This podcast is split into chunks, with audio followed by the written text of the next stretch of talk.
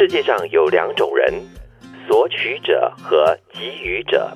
前者也许能吃得更好，但后者绝对能睡得更香。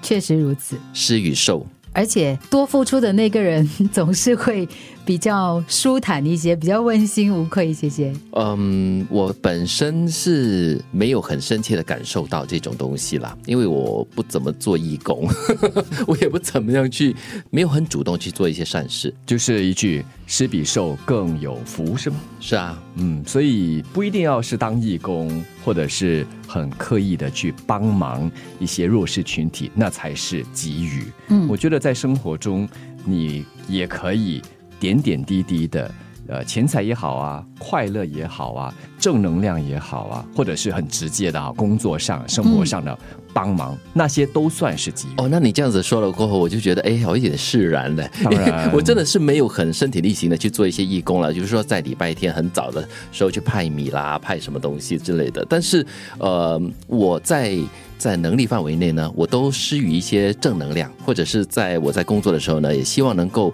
带给同事们很愉快的一种合作经验。真是哦，啊好啊，那老总 group chat 请你来做。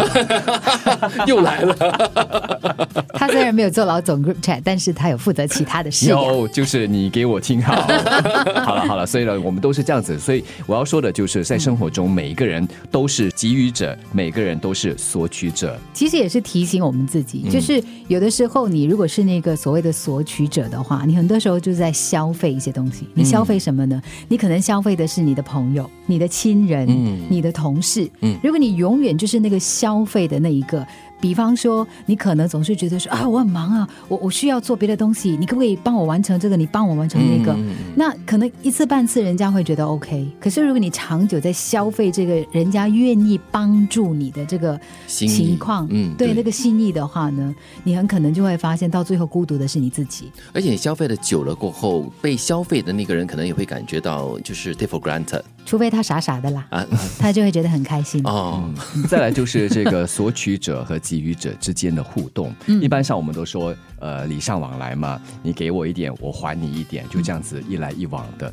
不过同时我也有另外一个看法，就是可能这段关系这两个人之间，其中一个扮演呃给予者的比较多，更多时候他都在给对方拿的比较多。那你会觉得啊，为什么这个人老是在拿？或许他在生活中的其他面和其他的很多的关系中，他是一个给予者。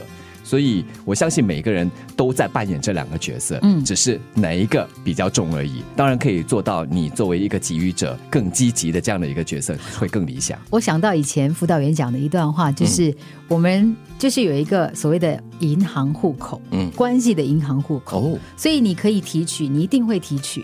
可是，在提取的同时，你有没有存款？也就是说，你可以消费，但是你要有没有放回去？就是你要去存付出，入？对对对。不然的话呢，这个银行户口很快就会破产。我觉得一个真正幸福的人呢，就是你可能索取的比较少，但是你付出的比较多，那个均衡在那边的话，你你的心灵就会感觉非常的富足。就像你晚上的时候，你睡觉的时候，你都会微微的笑，做美美的梦。世界上有两种人，索取者和给予者。前者也许能吃得更好，但后者绝对能睡得更香。